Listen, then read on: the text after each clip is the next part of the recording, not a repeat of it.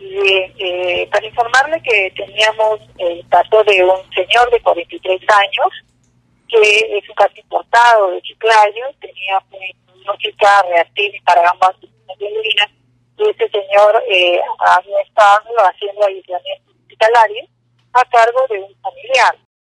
la verdad es que fue traído a tiempo al hospital, se recién a las seis y media de la noche eh, para que vayamos a ver, se le fue en muy mal estado, se internó en el hospital Jaén, en el área COVID, y falleció a los 0020 lo trajeron muy tarde, muy tarde.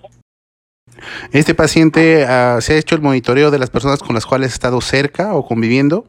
Sí, eh, de esto eh, se encarga la parte preventiva, de la, se le ha hecho la evaluación.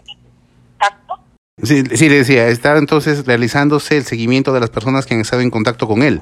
Así es, así es. O sea, todos sus familiares que les ha realizado la ficha epidemiológica, se ha realizado la, la y se en aislamiento. Muy amable, doctora, gracias.